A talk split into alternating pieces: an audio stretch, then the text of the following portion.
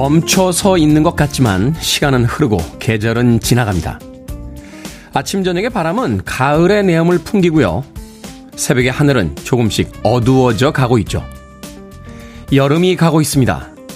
이 계절을 좋아했던 사람들은 아쉬움을, 더위를 싫어했던 이들은 안도의 한숨을 내쉴 겁니다.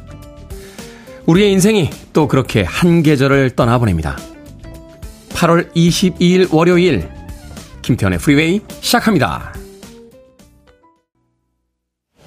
바네스 칼튼의 A Thousand Miles 듣고 왔습니다. 자, 이 곡으로 시작했습니다. 빌보드 키드의 아침 선택, 김태훈의 프리웨이. 저는 클테짜 쓰는 테디, 김태훈입니다.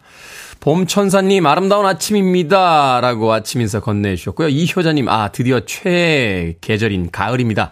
저는 추운 게 너무너무 좋아요. 코끝을 시리게 만드는 차가운 바람이 그리운 요즘입니다. 가을아, 어서와. 라고 하셨습니다. 여름에 무더위에 지치신 분들이 꽤 되는군요. 원영애님, 테디 아침 저녁엔 가을의 냄새가 확실히 오네요. 너무 좋습니다. 올가을엔 무슨 결실이 있으려나 기대해 봅니다. 라고 하셨습니다.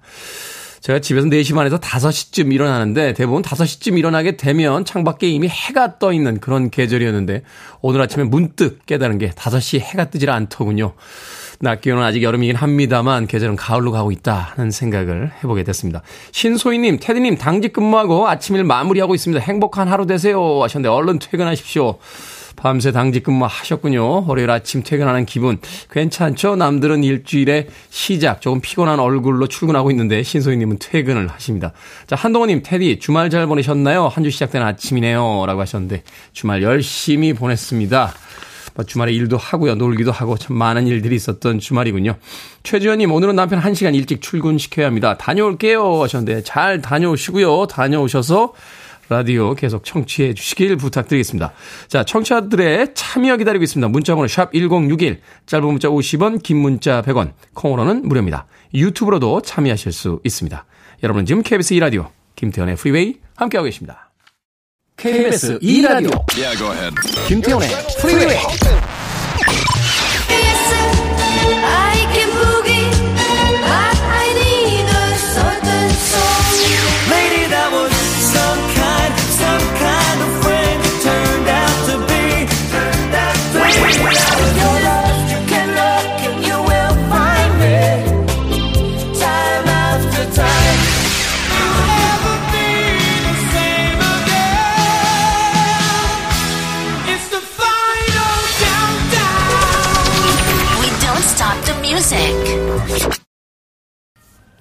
Crowded House의 Don't Dream It's Over 듣고 왔습니다. 9050님, 태현씨 안녕하세요. 매일 아침 창원에서 부산으로 출근하며 경쾌한 방송 잘 듣고 있습니다. 100세까지 진행해 주시기 바랍니다 라고 하셨네요. 99세까지만 하겠습니다.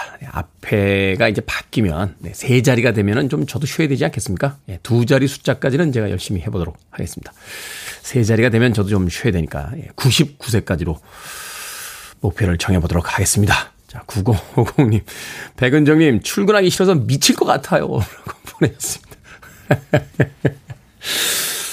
출근하기 싫어서 미칠 것 같습니까? 백은정님, 마트 상품권 보내드리겠습니다. 출근하기 싫어서 미칠 것 같기는 합니다만 퇴근하고 싶어서 미칠 것 같은 순간에 마트 상품 가지고 오늘 퇴근하면서 마트에 가서 맛있는 거 사 먹어야지라고 생각하시길 바라겠습니다. 콩으로 오셨는데요. 샵 1061로 다시 한번 이름과 아이디 보내주시면 모바일 쿠폰 보내드리겠습니다. 짧은 문자 50원, 긴 문자 100원입니다. 자, 김경희님, 테디 안녕하세요. 댕댕이랑 산책 중인데 아침 기온이 시원하니 좋습니다 라고 하셨습니다. 요새 댕댕이랑 산책하시는 분들 참 많더군요. 뭐 동네 산책하시는 분들도 계시고 최근에는 그 백화점도요, 이 댕댕이들, 그러니까 이제 강아지들 데리고 올 수 있는 그 층들이 생겨서 일요일 같을 때 강아지들과 함께 그 백화점에 산책 나오신 분들이 꽤 많더라고요. 시원한 에어컨 있는 곳에서 이 댕댕이들, 이 강아지들이 여름이면은 반려동물들이 굉장히 힘들어하죠. 제가 듣기로 아마 강아지들은 몸에 땀샘이 거의 없는 걸로 알고 있어요. 그래서 혀를 길게 빼가지고 그걸로 체온을 조절하는데 여름에 더워지면 집에서 제일 그 시원한 곳인가요? 타일이나 이렇게 돌, 뭐 나무 이런 데 가서 배 깔고 누워 있는 경우 굉장히 많이 보게 됩니다. 댕댕이들하고 같이 사시는 분들 많은데 저도 한 마리 키워볼까요? 입양해볼까? 하는 생각 가끔 하게 됩니다. 김경애님. 2148님, 테디, 오늘 우리 아들이 군입대합니다. 논산 가려면 빨리 준비해야겠어요. 잘하고 오겠죠? 엄마는 걱정이 많습니다. 하셨는데, 이제는 걱정 안 하셔도 됩니다. 지금까지 엄마가 아들을 보살피던 시기였는데, 아들이 군인이 되는 순간 아들이 엄마를 지키는 아주 놀라운 드라마틱한 변화가 생기게 되는 거죠. 군인 아저씨들이 우리를 지켜주니까요. 2148님. 안종님, 테디도 느끼고 계시겠죠? 나날이 청출이 쑥쑥 올라가는 것을요. 콩창이 현란합니다. 하셨는데. 청출이 많이 올랐죠. 네. 뭐, 당연한 결과라고 저는 생각을 합니다. 네. 이 라디오에서 아마 제가 1등일걸요? 네. 아, 굳이 이런 얘기까지 할 필요는 없는데. 네. 어찌됐건, 그럼에도 불구하고 저는 여전히, 목이 마릅니다. 스틸 헝그리. 여전히 배가 고픕니다. 안정님, 많은 분들에게 프로그램 홍보해 주시고, 네, 이번 청취율 조사 기간에는 네, 드라마틱한 상승이 있도록 다시 한번 네, 기도해 보도록 하겠습니다. 열심히 하겠습니다. 음악 듣습니다. 플리트우드맨, Go Your Own Way.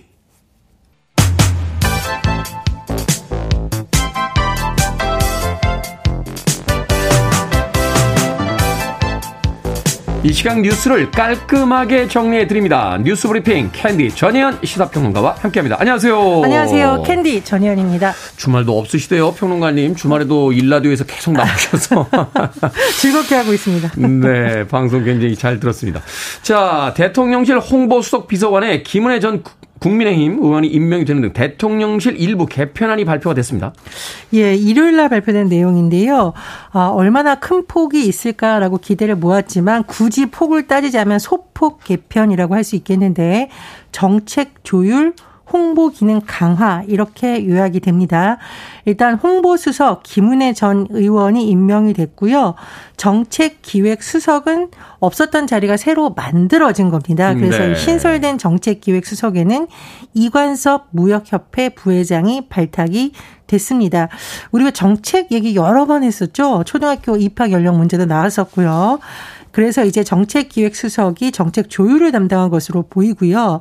신임 홍보수석에 기용된 김은혜 전 의원의 어떤 임명은 그동안 홍보가 좀 소극적이지 않느냐라는 일부 지적을 반영한 것으로 보입니다. 김은혜 전 의원의 경우에는 기자 출신인데 선대위 공보단장 또 인수위 시절 당선인 대변인을 맡았었고 2008년에서 2010년 이명박 정부에서 청와대 대변인 등을 지내기도 했습니다. 기존에 있었던 최영범 홍보수석은 대외협력특보를 맡아서 이동을 하게 되는 것이고요. 일신상의 사유로 사퇴했던 신인호 전 안보실 2차장 후임으로는 임종득 예비역 육군소장이 기용이 됐습니다. 이번 인사에 워낙 관심이 많았는데 여야의 평가 완전히 다르네요. 지금 국민의힘에서는 국민의 뜻을 존중한 대통령이 민생, 민심에 대한 의지다라고 평가를 했지만 민주당에서는 국민의 인적 쇄신 요구를 거부한 마이웨이 선언이라고 혹평을 했는데 특히 민주당에서는 홍보수석 비서관으로 임명된 김은혜 전 국민의힘에 대해서 굉장히 지금 날카롭게 비판을 했습니다. 김은혜 전 의원이 지난번 경기도지사 출마를 했을 때 네. 야권에서 가짜 경기도 엄마, 가짜 경기맘이라고 비난을 한 바 있는데 그 내용을 다시 꺼내들었고요. 사적 인연을 쳐내라고 했더니 더 측근 임명했다. 이렇게 비난의 목소리를 높였습니다. 그리고 야권에서 또 지적하는 부분이 있는데 사실 그동안 이 대통령실에서 한 인사에 대해서는 전반적으로 여론조사에서도 비판 여론이 높은 것으로 나타나고 있었는데 왜 이런 부신 인사에 대한 검증을 책임진 라인에 대해서는 교체가 안 되었느냐 이런 문제 제기가 있습니다. 김대기 비서실장이 국정쇄신과 비서실쇄신 5년간 계속될 것이라고는 했지만 이번에 어쨌든 이 인적 변화는 소폭이다라는 것은 대체적인 평가인 것으로 보입니다. 얼마나 효과를 낼지 또 지켜봐야겠습니다. 몇 명이 교체됐는가가 중요한 게 아니라 이제 어떤 새로운 인물들이 있는가라는 것을 이제 좀 지켜보고 있었던 것인데 결국은 이제 측근 인사가 다시 이루어졌다 뭐 이렇게 평가를 하고 있는 거군요. 자, 분당 일산을 비롯한 일기 신도시의 아파트 매매 시장에 냉기가 돌기 시작했습니다. 윤석열 대통령의 관련 공약 후퇴 논란 때문이다라고 하는데 이게 어떤 이야기입니까? 일단 1기 신도시 재정비가 지난 대선에서 관심사였고요. 당시 윤석열 대통령 후보의 공약 중에 하나였습니다. 주 내용을 보면 용적률 상향 등의 내용을 담고 있고요. 이를 위해서 1기 신도시 재정비 특별법을 제정하겠다는 공약이었습니다. 그런데 이 내용이 사실 대통령직 인수위원회 때도 한번 논란이 된 적이 있는데요. 대선 이후 4월 25일 대통령직 인수위원회가 1기 신도시 재정비와 관련해서 중장기 사업으로 검토한다고 해서 한번 그 해당 지역에서 난리가 난 바가 있었는데 다시 원희룡 국토부 교통부 장관이 지난 5월 인사청문회에서 특별법 만들어서 마스터플랜 작성에 들어갈 것이다 라고 했고 인수위도 올해 말 내년부터 마스터플랜 그러니까 계획을 세워서 질서 있게 하겠다라고 강조를 했습니다. 그러다 보니 그동안 오히려 이제 1기 신도시에 대한 재정비에 대한 관심이 높아지면서 일부 집값 상승세가 나타났다는 것이 이제까지의 과정입니다.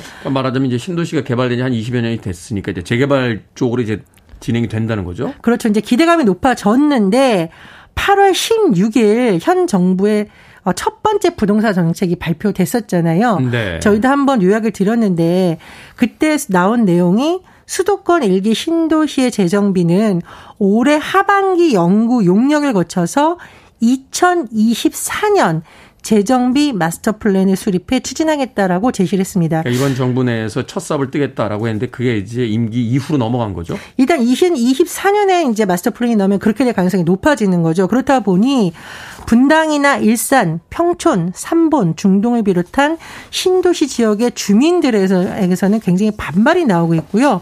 또 최근에 주말에 나온 언론 보도를 보면 그 지역의 아파트 매매 시장이 냉랭해졌다. 즉 매물은 늘고 아파트값도 약세로 돌아섰다는 분석이 나오고 있습니다. 이렇다 보니 대통령실까지 나서서 최상목 경제수석 비서관이 굉장히 빠르게 추진되는 것이다라고 해명을 했고 원희룡 장관 국토교통부도 여러 차례 공약 후퇴가 아니다라고 설명을 하고 있습니다만 주민들의 반발을 가라앉힐 수 있을지 정부의 적극적인 해명이 더 나올지 지켜봐야겠습니다. 재개발을 해야 재개발이 되는 거더라고요. 네, 굉장히 어려워요. 자, 대출금리 무섭게 오르고 있습니다. 예금 금리 상승은 기대 이하로 느끼는 소비자들이 많은 가운데 오늘부터 은행별로 그러니까 예대 금리 차를 한눈에 알아볼 수 있게 된다고요? 그렇습니다. 그동안 은행들이 너무 과도하게 이자 장사하는 거 아니냐는 비판이 제기되는데 예금 금리, 대출 금리 차이가 너무 크다 이런 비판이 제기됐습니다. 네. 이런 가운데 오늘부터 은행의 예금 금리, 대출 금리 차이가 공시가 되는데요. 은행연합회 홈페이지에서 은행별로 예대 금리 차를 확인할 수 있습니다. 공시가 한 달마다 이루어지게 되고요. 예대 금리 차 산출 대상은 전달 신규 취급액 기준이 됩니다. 최근에 은행들이 예적금 금리를 올렸다고 하는데 그 이유가 예대금리차 가장 큰 은행이라는 오명으로 비판을 받을까 봐 그런다는 분석이 나오는데 왜냐하면 사실 은행이 열심히 일하고 예대금리 남기는 것 자체를 비판할 수는 없습니다만 이렇게 어려운 시기에 꼭 이렇게 이자 장사해야 된다는 비판 여론이 있었던 것도 사실입니다. 네. 앞으로 이게 소비자들에게 얼마나 도움이 될지 지켜봐야겠습니다. 말하자면 이제 은행별로 비교를 해서 자기에게 유리한 은행을 이제 선택할 수 있게 이제 시스템화 된다는 거죠. 보통 이제 금리만 볼 수 있지만 앞으로는 차이도 볼 수 있는 것으로 예상이 됩니다. 네. 자, 오늘의 시사 엉뚱 퀴즈 어떤 문제입니까? 예, 1기 신도시 공약 논란 관련 소식 전해드렸습니다.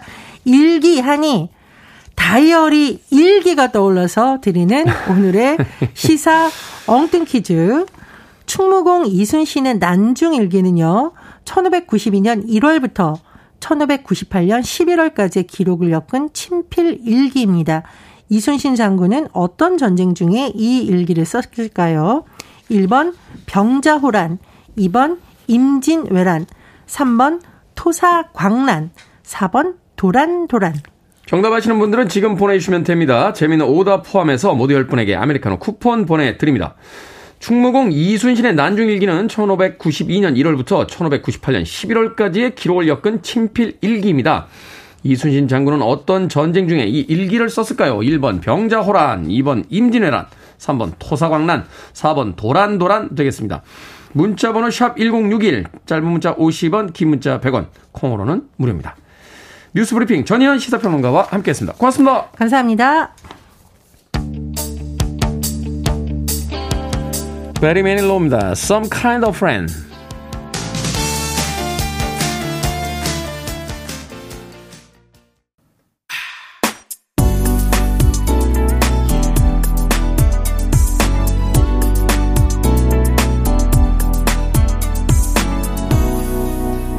김태훈의 Freeway. 전 세계적으로 2천만 장 이상의 앨범 판매고를 가지고 있는 스페인의 여성 듀오 그룹이었죠. 바카라, Yes Sir, I Can Boogie 듣고 왔습니다. 유럽에서 가장 많이 팔린, 가장 인기 있었던 듀오로 기록되고 있는 2인조 그룹이었습니다. 정숙희님과 한동훈님께서 신청해 주신 곡이었습니다.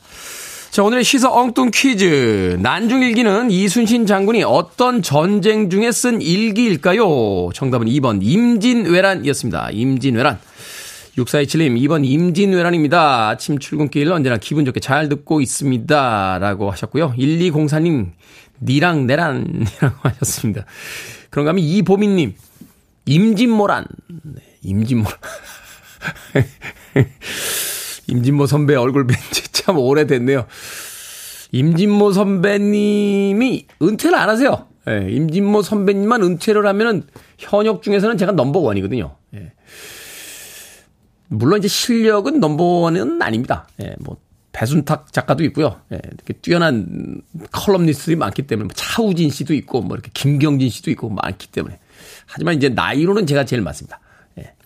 진모 형님이 계시는 바람에 계속 넘버2입니다.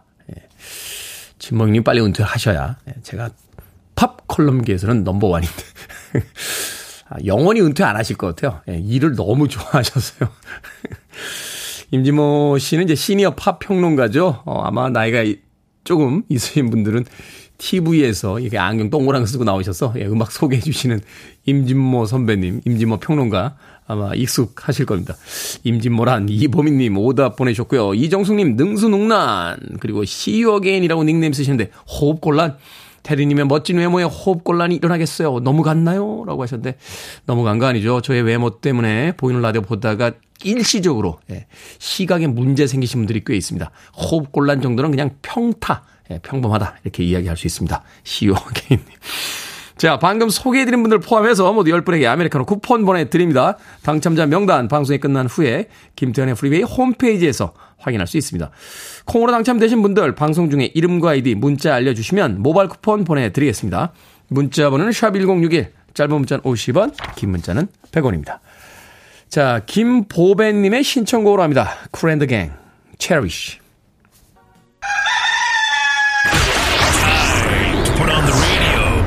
김태훈의 Freeway.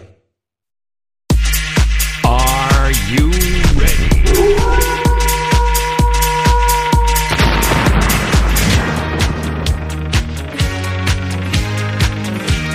고민이 명쾌하게 해결되는 시간. 결정은 해드릴게. 신세계 상담소.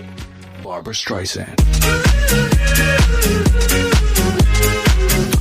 박영일님, 이번 주 회식 메뉴 결정권이 생겼습니다. 내 돈 주고 사 먹기 힘든 메뉴로 정하라는데 한우로 할까요? 아니면 참치회를 먹을까요? 무조건 한우죠. 참치는 취향을 타지만 한우는 그런 거 없어요?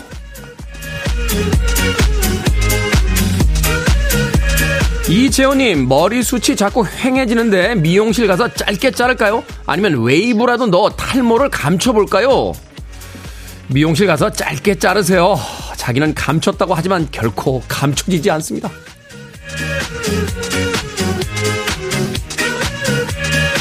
(1173님) 엄마 생일이라고 우리 큰딸이 안마 의자를 렌트해줬습니다. 서울에서 혼자 돈 번다고 고생하는데 엄마가 넙죽 받아도 되는지 너무 고민스럽습니다. 배달하라고 승낙을 할까요? 아니면 거절할까요? 승낙하세요. 어머니, 그동안 수고하셨습니다.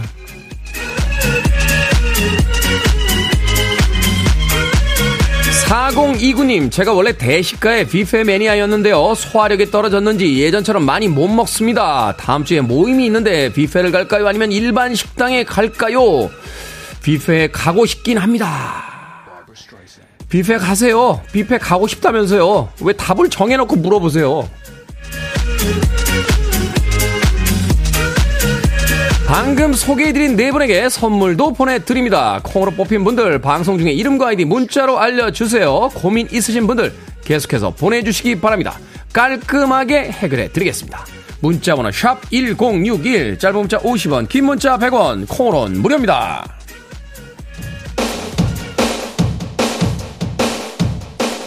조지 해리스입니다. Got my mind set on you. I got my mind set on you. I got my mind set on you. You're listening to one of the best radio stations around. You're listening to 김태훈의 Freeway.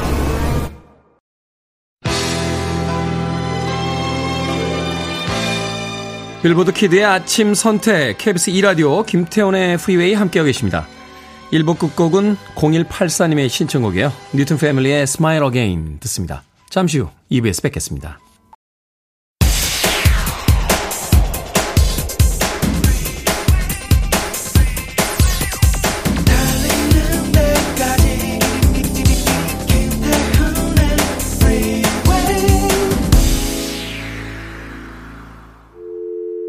I need your arms around me. I need to feel your touch.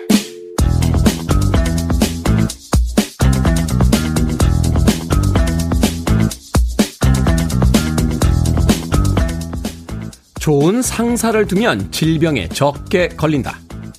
HBR에서 1만 9천 명을 대상으로 한 연구에 따르면 직장에서 존중받고 있음을 느끼는 사람들이 55% 더 적극적으로 업무에 참여했다. 갤럽 조사에 의하면 상사보다 파트너 같은 느낌을 주는 관리자를 둔 직원들이 훨씬 더 행복했다. 파트너 같은 상사를 둔 사람들이 느끼는 행복감은 가계 소득이 2배로 늘어난 것과 맞먹었다.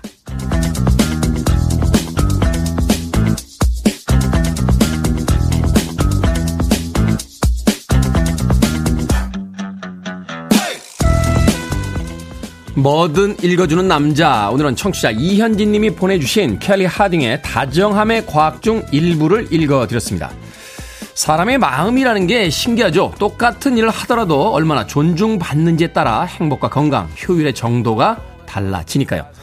어디 상사뿐만이겠습니까? 가족과 친구 사이도 마찬가지죠. 일방적으로 지시하거나 노력을 가볍게 보는 대신 지지하고 존중해 준다면 그것만으로도 상대는 힘을 낼 수 있게 될 겁니다. 그나저나 우리 백유빈 작가는 왜 오늘 이런 글을 읽으라고 했을까요? 다이아나 로스의 The Boss 듣고 왔습니다. 자, 이 곡으로 김태원의 프리웨이 2부 시작했습니다. 앞서 일상의 재발견, 우리 하루를 꼼꼼하게 들여다보는 시간, 뭐든 읽어주는 남자. 오늘은 청취자 이현진 님이 보내주신 켈리 하딩의 다정함의 과학 중에 일부를 읽어드렸습니다.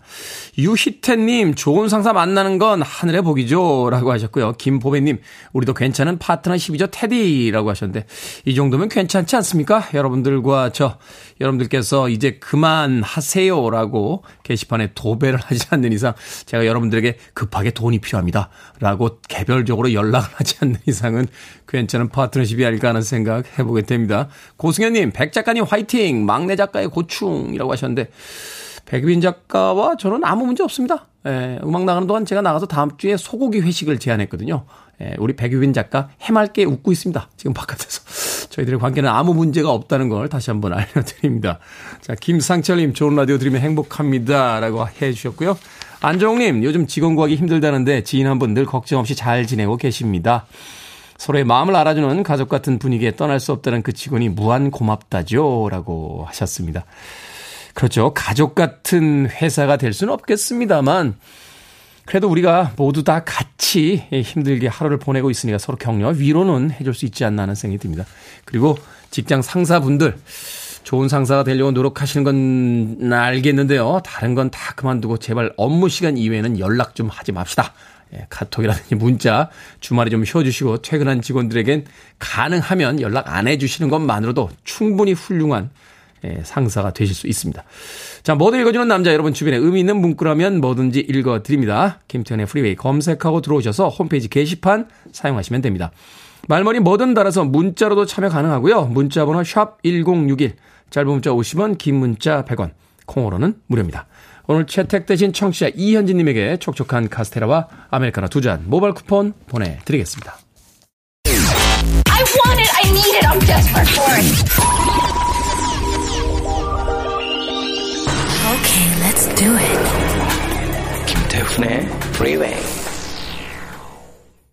난 사람들 속에 그냥 얼굴이 아니야. 큰 목소리로 외치면 내 목소리가 들릴 거야. 내 방식대로 살았어. 이것이 나의 인생이다. 라고 노래합니다. 본조베 It's My Life 듣고 왔습니다. 앞서 들으신 곡은 4653님과 2602님 그리고 0481님께서 신청해 주신 유럽의 Final Countdown까지 두 곡의 음악 이어서 들려드렸습니다. 자, 4442님, 테디님 좋은 아침입니다. 지금 부산에서 속초로 휴가 여행 떠납니다. 처음 가는 속초 기대됩니다 하셨는데, 서울 사람들이 참 이해가 안 가는 게 이런 겁니다. 부산에 사는데 왜 속초에 가죠? 부산이 좋은데요? 부산에 또 사시면 이제 속초로 가고 싶은 생각이 또 들겠죠. 예, 속초. 근데 부산에서 먹을 수 있는 회나 속초에서 먹을 수 있는 회나 그렇게 크게 차이는 안 나거든요. 예, 근데 속초로 갑니다. 아무튼. 설악산 때문에 그런가요? 예. 서울 사람들이 가장 이해가 안 가는 게 이제 그런 겁니다. 강릉에 사시는 분들이 속초로 가거나 속초에 계신 분이 울진으로 가거나 그러면 무슨 차이가 있는 거지? 라고 생각을 할 때가 많습니다. 저희들에겐 그냥 바닷가를 간다라는 게 참 대단한 이벤트거든요. 근데 부산에서 또 속초로 휴가 여행을 떠나신다. 아, 뭔가 또 다른 게 있겠죠. 4442님 주유 상품권 보내드립니다. 기름 가득 넣으시고 휴가 여행 잘 다녀오시길 바라겠습니다. 속초에 가시는 길에 설악산도 한번 들리시고요. 양양에 가서 서핑도 한번 하시고 행복한 휴가 보내십시오. 심혜진님, 저는 어제 안산 자락길 8km를 한 바퀴 돌았더니 피곤하지만 마음은 상쾌한 월요일입니다. 와, 8km면 시간이 꽤 걸릴 거죠. 1시간 정도? 1시간 이상 걸어야 되지 않습니까? 제가 많이 걸을 때 한 10km 정도 걷는데 그러면 한 1시간 반? 네, 뭐 이렇게 나옵니다. 2시간 뭐 가다가 뭐 이렇게 앉았다 쉬다가 뭐 2시간도 걸리니까 8km면 운동량이 굉장하셨을 것 같은데요. 심혜진님, 걷는 게 가장 좋죠. 걸을 때 어깨 피고 하늘을 향해서 머리를 이렇게 들이민다는 생각으로 이렇게 키가 높아진 기분으로 걸으면 기분도 아주 좋아집니다. 3016님, 오늘은 기분이 좋아 일찍 가게로 나갑니다. 길가에 나뭇잎이 살짝 움직이고요. 길가 화분에 꽃들도 지나가는 저를 보고 눈인사합니다. 오늘은 진짜 일하기 좋은 날 같아요 하셨는데, 어떤 좋은 일이 있으셨길래 일하기 좋은 날이다, 월요일부터 기분이 좋다라고 이야기하시는지 궁금하네요. 그 기분 좀 저희에게 좀 많이 나눠주시길 부탁드립니다. 3016님 커피 한 잔 보내드릴게요. 커피 한 잔 맛있게 드십시오. 아메리카노 모바일 쿠폰 보내드리겠습니다. 자, 6080님과 박경숙님 그리고 김호기님, 강하수님, 최지연님의 신청곡 신디 러퍼 Time After Time.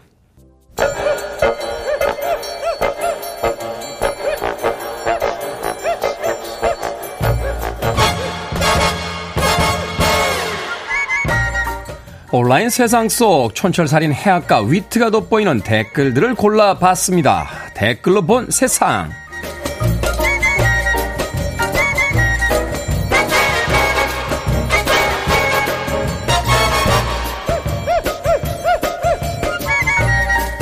첫 번째 댓글로 본 세상. 올해 56살인 복싱 전 세계 챔피언 출신 마이크 타이슨이 미국 마이애미 국제공항에서 팬들과 인사를 나눴습니다.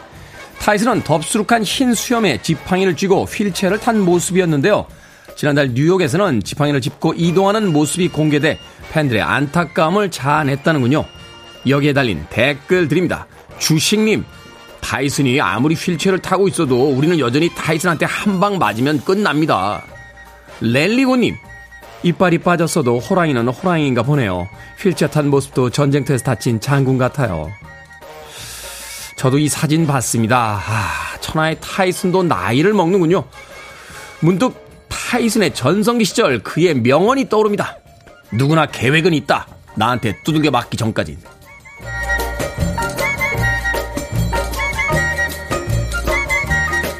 두 번째 댓글로 본 세상. 프랑스는 1960년대부터 업무 장소에서 식사 금지법을 시행하고 있는데요.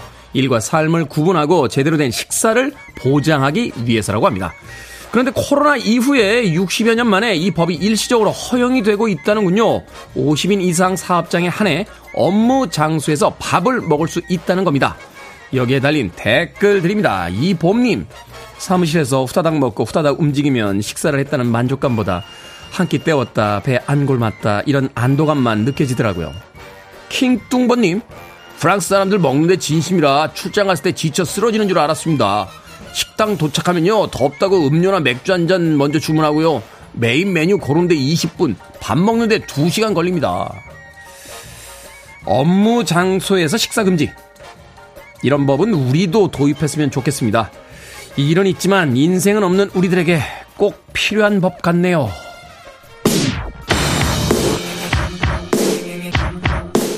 슬라이 폭스입니다. Let's go all the way.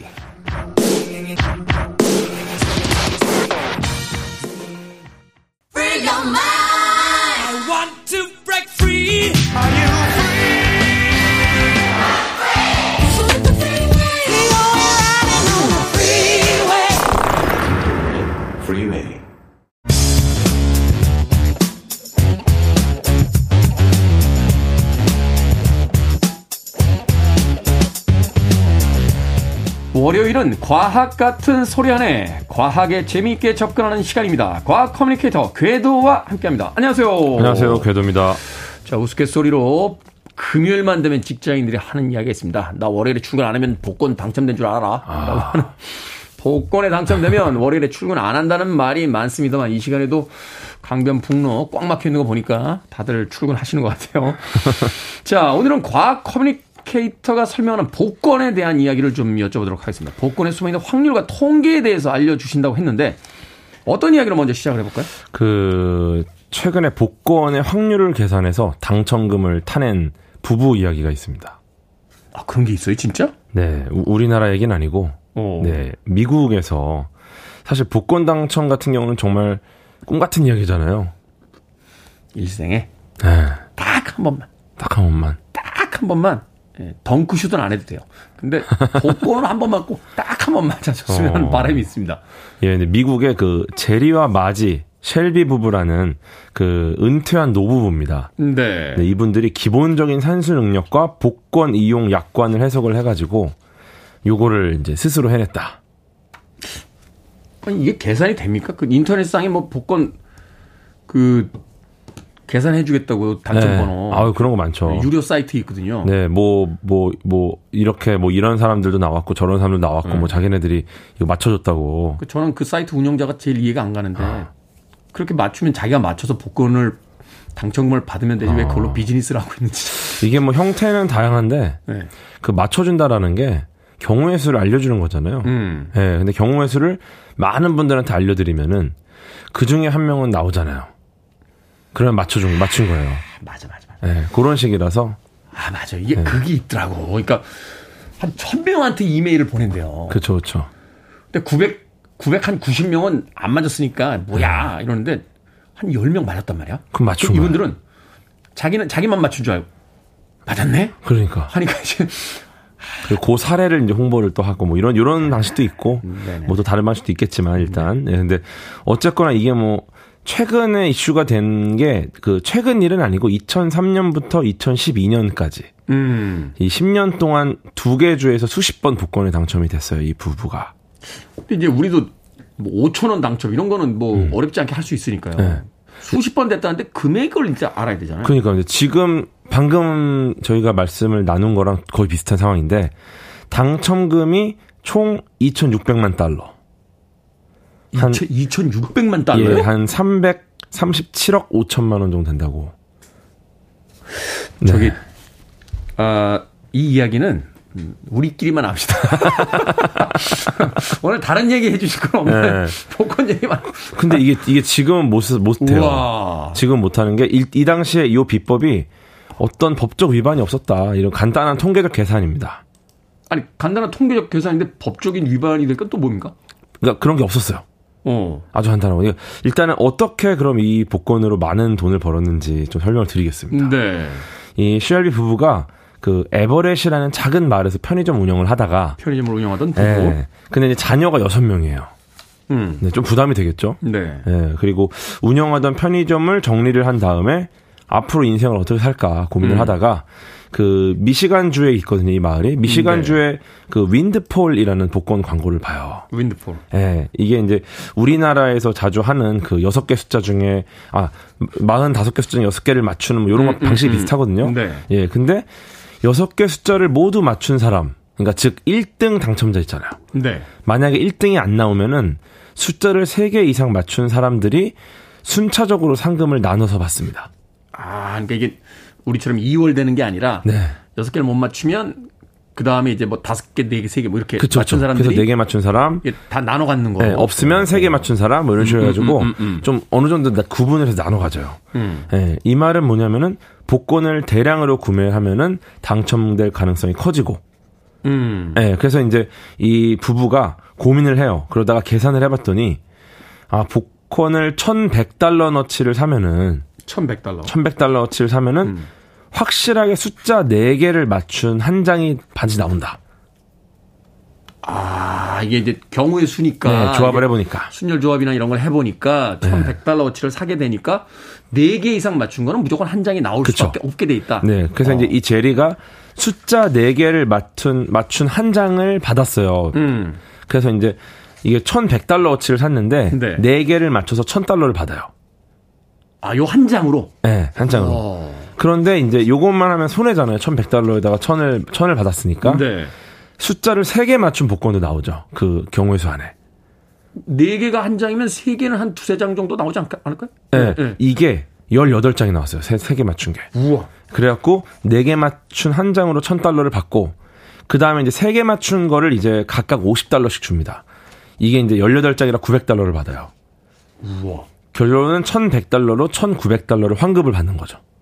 800불 벌었네요. 그렇죠. 원금 회수하고도 800불. 800불이면 100만 원인데 거의. 네. 그래갖고 이 방식을 쓴 거예요. 무조건 손해를 보지 않는. 거기까지만 이야기하고 네. 다른 얘기합시다.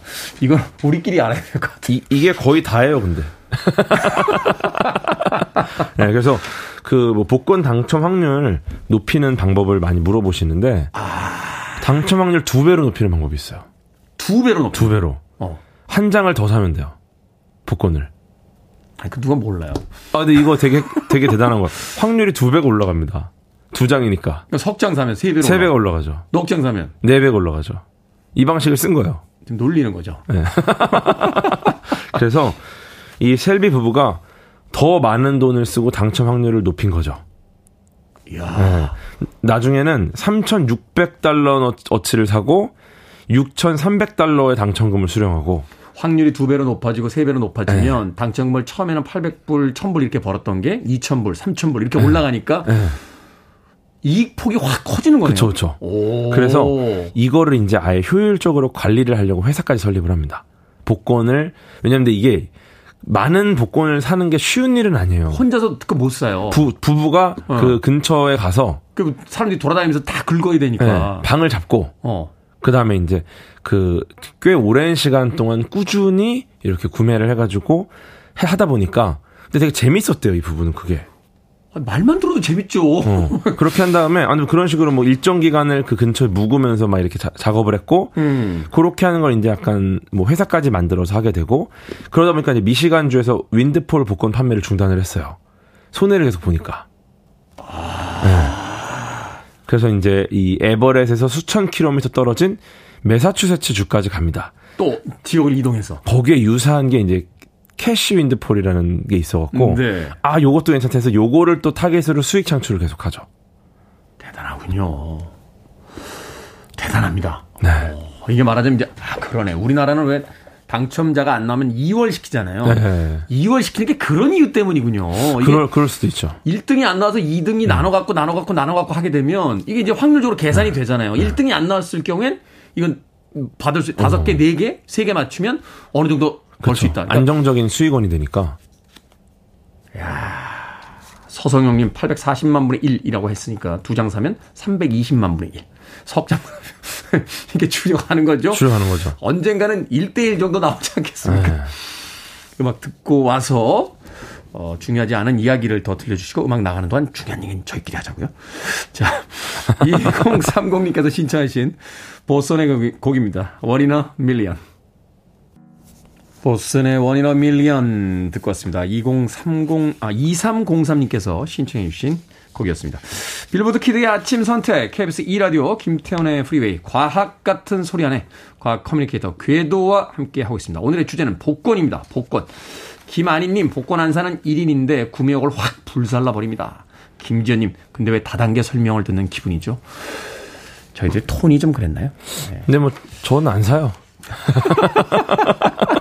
네, 안 사는 사람의 설명이라서 이거 듣고 사시면 손해가 있을 수 있으니까 자신의 네. 판단입니다. 자, 어찌됐건 네. 앞선 이야기로 돌아갑니다.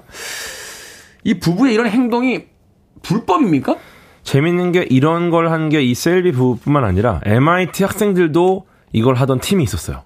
MIT 학생들 그런 거 많이 하더라고요. 네. 블랙잭 가가지고 카드 전체 맞아요, 다 외워가지고 블랙잭하고. 네. 근데 그것도 사실은 불법으로 규정했잖아요. 그렇죠. 미국에서. 근데 이 당시에 이런 걸 하는 건 조직이다 해서 조직범죄라고 보고서 이제 수사를 했는데 재밌는 거는 수학적 방법으로 합법적인 이득을 취한 거였지 뭐 문제 없었다. 왜냐면은 만약에 숫자 6개를 맞춘 당첨자가 한 명이 나오는 순간 끝이에요. 이건 다 그냥 날리는 거잖아요. 네, 다 날리는 거죠. 지금 들어간 돈을. 근데 아마 확률로 수익을 얻을 수 있는 일단 확신이 있었던 거고 1등 당첨자가 나올 확률이 매우 낮다는 걸 이용을 한 거죠. 네, 그래서 2012년에 그 수상할 정도로 몇몇 상점에서만 많은 당첨자가 나오니까 이 조사 결과가 발표되면서 이 역시 이 복권도 운영이 중단됩니다. 그래서 현재 미국에서는 이런 수익률이 보장되는 방식의 복권은 다 사라졌고요. 네. 근데 이미 이 부부는 수백만 달러를 벌었고 집도 수리하고 뭐 자녀 손주 교육비도 되고 수백만 달러가 아니라 아까 네. 3,200만 불인가 벌었대요. 아, 왜냐면 또 이제 세금을 또 내고 하니까. 세금으로. 네. 그래서 뭐 약간 그 세금 제외하고 순이익 반만 남아도 1,600불인데. 1,600만 불인데. 네. 어쨌든 뭐 많이 벌고 벌어서 계속 쓰면서 벌었겠죠. 예, 네, 그래서 이게 아니, 할리우드까지 진출해서 써도 영화로 그렇지, 써도 그렇지 1,600만 불을 어떻게 써요? 할리 뭐 자식이 4명이라서 아 6명. 아 6명. 네, 그래갖고 헐리우드에서 영화 만들어졌습니다. 네, 그래서 이제 제리앤 마지고라즈라는 영화가 네, 개봉을 네. 판권으로 또 몇백만 불 버셨네. 그러니까 이걸로 막 레드카펫도 밟으시고 좋은 일 많이 일어나. 흥행 수익으로 또 몇백만 불 버셨네. 그럴 수도 있고요. 야, 제대로네요. 네. 확률 좀 알려주십시오. 이거 어떻게 계산하는 겁니까? 예, 일단 이게 확률이 둘로 나뉘는데 가능성을 계산하는 수학적 확률, 빈도를 알아내는 통계적 확률. 예, 그래서 이제 도박 같은 경우는 무조건 그 참가자가 얻을 수 있는 상금의 기대값은 거는 돈보다 작게 설정을 합니다. 그렇죠. 왜 그 카드 게임 할 때 보면 뭐 저 뱅커하고 저 플레이어 보면은 이제 5.5 대 4.5 그렇죠. 이렇게 이제 확률 나눠 놓잖아요. 네. 네. 그래서 도박에 참가한 횟수가 늘어나고 참가자가 많아지면은 결국은 수학적 확률 계산으로 구한 값이 가까워져 가지고 도박자는 손해를 절대 보지 않고 그냥 통계적 확률은 이제 어떤 현상의 법칙을 발견하는 거예요. 조금 약간 일기예보 같은 거. 네. 그래서 이제 이거는 지구 전체 대기 상황을 계산해서 이렇게 계산 결과를 바탕으로 뭐 예보를 결정하고 이런 게 이제 통계적 확률인 거고 이런 상황인데 그러니까 카드 게임 할 때 뭐 텍사스 홀덤인가요? 7장 가지고 5장 깔아놓고 2장 딱 들면 이제 저기서 내가 에이스 하트 에이스를 가지고 있으니까 저 친구가 스페이스 에이스가 나올 확률은 뭐 17% 뭐 그거 이제 수학적 확률 이런 거 이제 계산 다 하잖아요. 52장 카드 가지고 하는 거니까 맞아요. 계산하죠. 네. 근데 이제 통계적 확률은 이제 이렇게 하고 이렇게 해서 누가 어떻게 뭐 수령을 하고 하니까 결과적으로 내가 몇 번을 하면 어떻게 되겠다. 이런 걸 이제 계산하는 건데 일단은 그 셸비 부부도 통계적 확률을 활용해서 네. 승리를 했던 거고 우리나라도 재밌는 일이 있었어요. 최근에 그 이 복권 당첨자가 50명이 나왔습니다. 50명? 네. 오. 근데 그 직전 당첨자는 당첨자가 나눠 갔잖아요. 네. 직전에 2명이 나와서 당첨금이 123억 정도 됐어요. 한 명당. 근데 다음 회차에서 50명이 나와서 4억씩 나눠 가졌어요. 갑자기 123억에서 4억으로 차이가 났죠. 이게 그러니까 네. 도박도 마찬가지입니다만 이기는 게 중요한 게 아니라 어떤 판에서 이기느냐. 맞아요. 네. 근데 이것 때문에 뭐 조작설도 있었는데 이거에 대해서도 그 계산을 해보면은 한 회차당 복권이 1억 장이 판매가 돼요. 네. 그 다음에 당첨 확률이 814만 5,060분의 1입니다. 814만. 예. 근데 그러면 이게 그 45개 숫자 중에 6개를 조합하는 경우의 수가 이렇거든요. 네. 예. 근데 그러면 이제 딱 한 장 사면 당첨률이 이런 건데 이거를 이제 팔리는 거랑 비교를 해보면은 보통 12명 정도가 발생을 하는 게 수학적으로는 맞아요. 1등이. 네, 근데 그렇지가 않죠.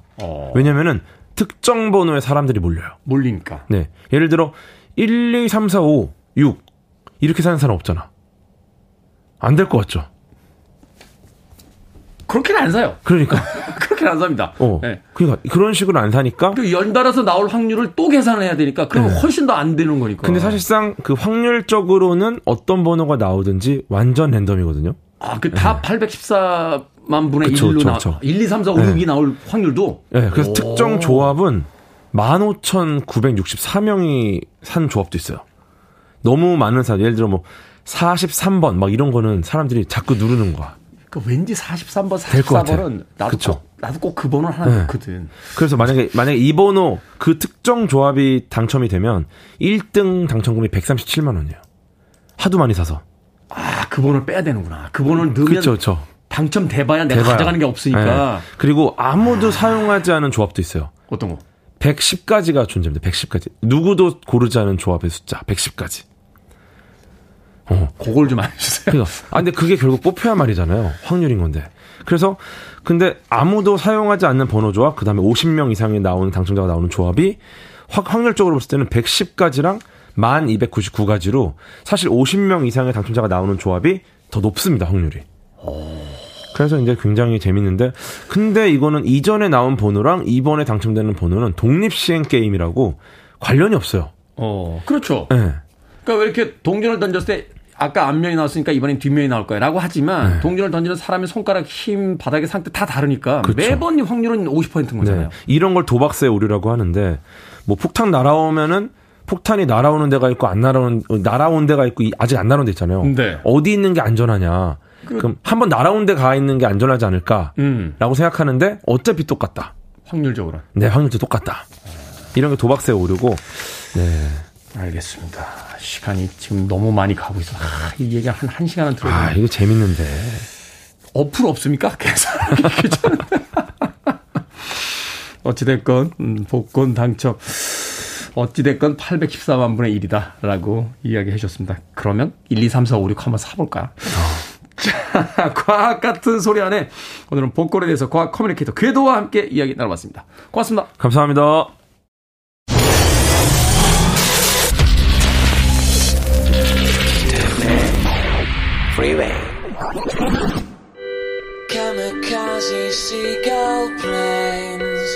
KBS 2라디오 김태원의 프리웨이 오늘 방송 여기까지입니다. 과학 같은 소리 하나를 진행했더니 다들 복권 사신다. 다음 주에 사세요. 이번 주엔 많이 사실 것 같아서 확률이 좀 떨어집니다. 끝곡은 이재경님께서 신청해 주신 곡이에요. 리알토의 Summer's Over 듣습니다. 편안한 하루 보내십시오. 전 내일 아침 7시에 돌아오겠습니다. 고맙습니다.